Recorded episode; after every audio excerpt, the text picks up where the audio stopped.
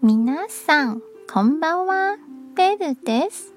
台北捷運の旅、小山新天線、北門です。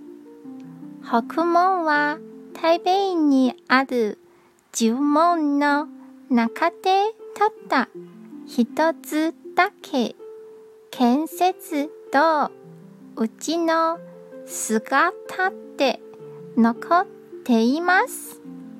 縄文のすぐ上にあった高架道路が取り除かれたことで空が広くなりました。この辺りは歴史的な建物がいくつか残っているので、とても特別な感じがします。